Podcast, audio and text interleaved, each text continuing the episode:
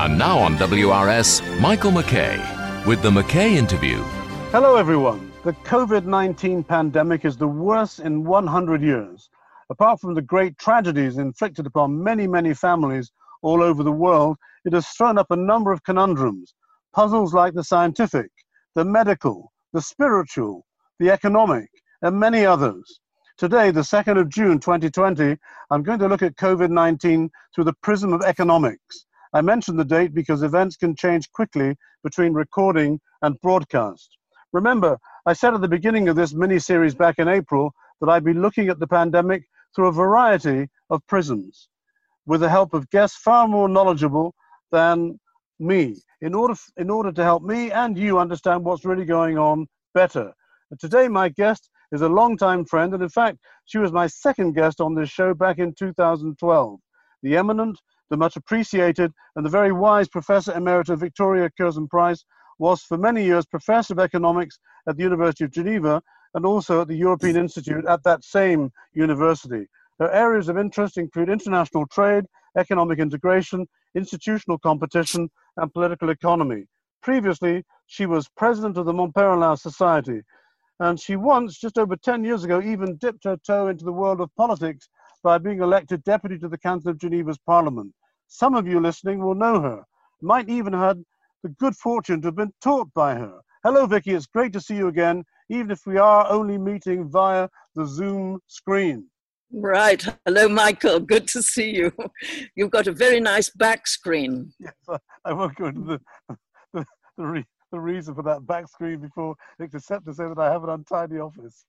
Uh, we, Vicky, we're seriously limited by time to deal with some of the big economic questions that I have for you today. So I'm going to start straight away. I'm guided by the words of President Harry Truman, though I always thought the words were a prayer attributed to Franklin Delano Roosevelt. Lord, give me a one handed economist. Vicky, imagine that you are an advisor to a modern Western and let's say broadly liberal government somewhere in Europe, and you've been called in to give economic advice on how best to get out of the economic hole of the lockdown that the country is in thanks to COVID 19. You've been asked the question, well, Professor, what would you recommend that we do? Though you might be tempted to begin your opening sentence to the President or the Prime Minister or the Cabinet with Truman's words, on the one hand, what in fact would you say, Vicky? What arguments would be in each of your hands? And when asked for your recommendation, what would you actually give?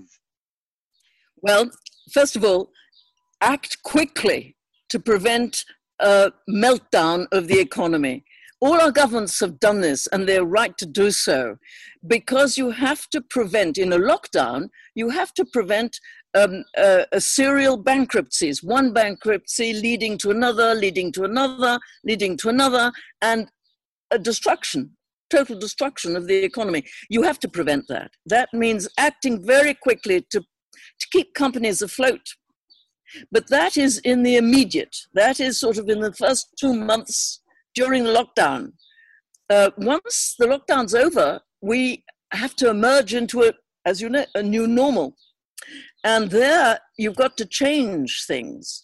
You have to uh, put, you have to make sure that the economy that uh, emerges is going to be different from the one that went into the, the, the virus because everybody knows things have changed a lot.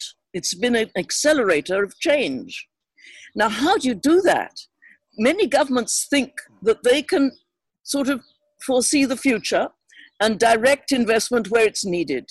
You need to put the money into people's pockets so that consumers can lead the economy into the, into the new path.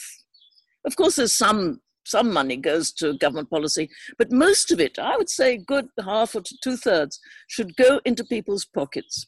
Uh, this this means, you know, it's it's not really helicopter money, as Milton Friedman once put it, as a joke, really. But I think the easiest way to do it, and the most popular, would be just to cut taxes. Now, which tax is the easiest to cut quickly? I would you cut VAT.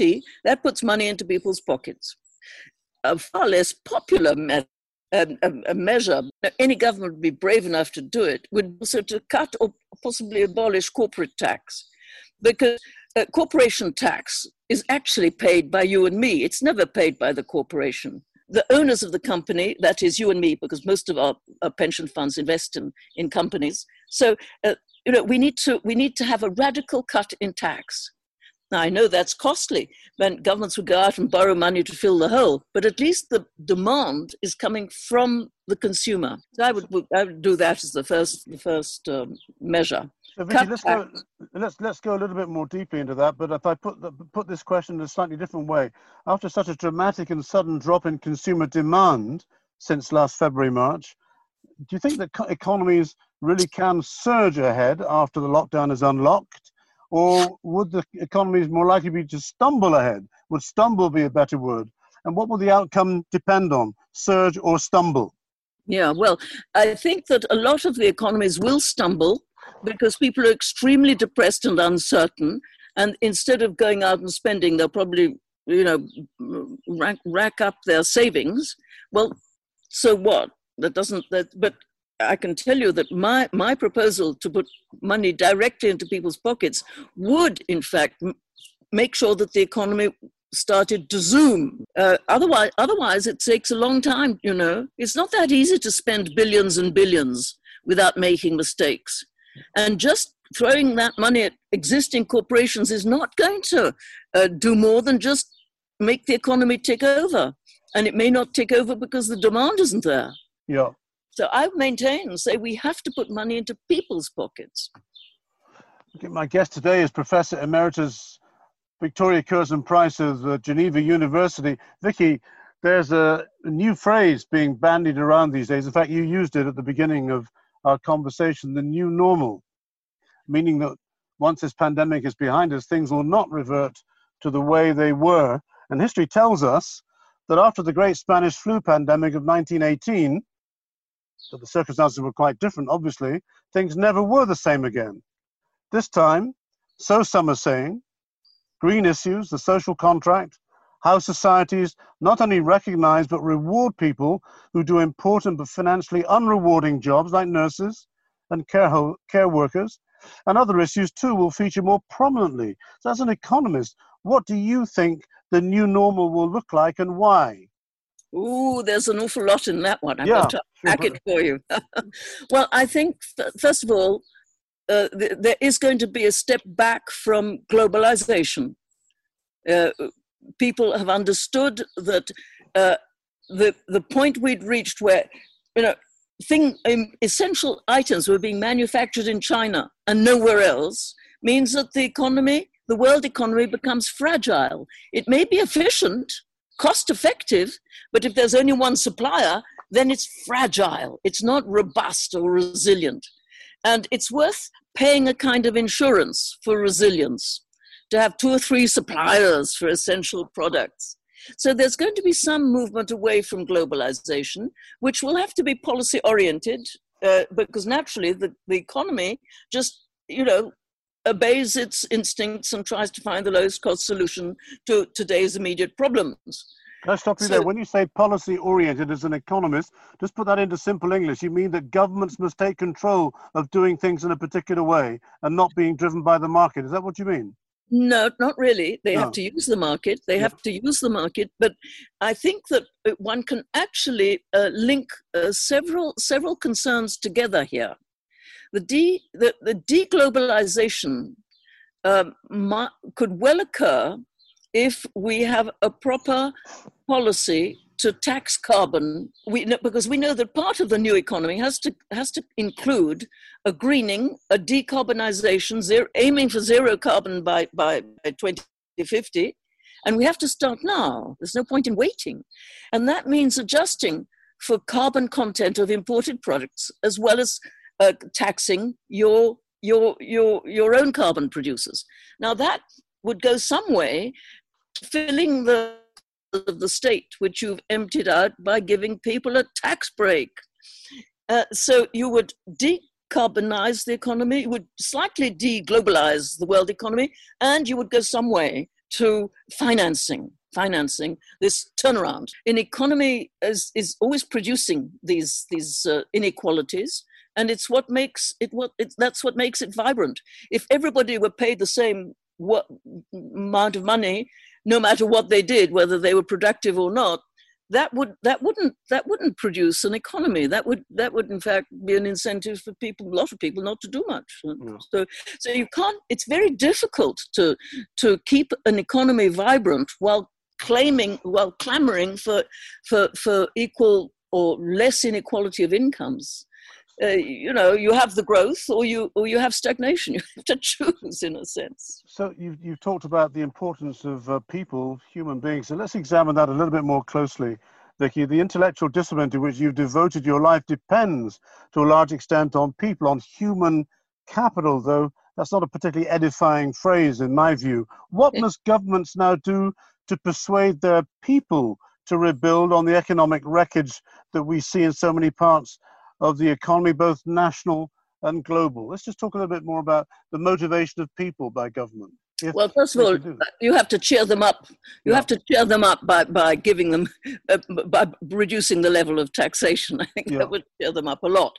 Um, but I think that the the um, the uh, let's say the high school, primary school, and university agendas have to be seriously rethought to meet the modern demands.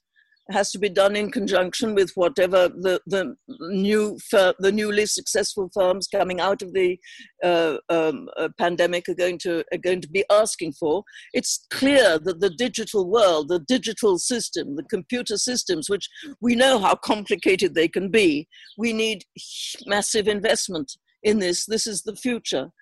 Uh, we need specialists in every sense, in every direction, in that way.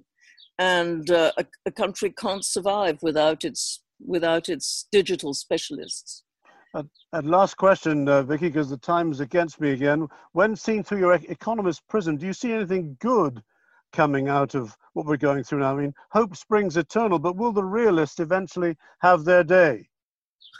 never never waste a good crisis yeah exactly yes no i think plenty of things will will change for the good um, it's uh, it's not going to be easy. It's not an easy thing. But the the the fact is that we will be able to uh, make the transition to a, a greener a less carbon based economy uh, with much more uh, public support than before. And i think that's actually one, going to be one of the big pluses. Plus, I mean, people are going to start washing their hands, which is also a big plus because then you're going to have far less cases of flu, and we'll probably find we have too many doctors and too many hospitals. Yeah. Vicky, thanks so much for making time for me today and answering all my questions. I'm sorry we had a few issues with the uh, with the Wi-Fi, but I hope that the listeners can hear everything quite clearly in the end. My guest today has been Professor Emerita Victoria Curzon Price of Geneva University. Thanks so much, Vicky. Thank you, Michael. That was the McKay interview with Michael McKay. And don't forget, you can hear that interview again on our website, worldradio.ch.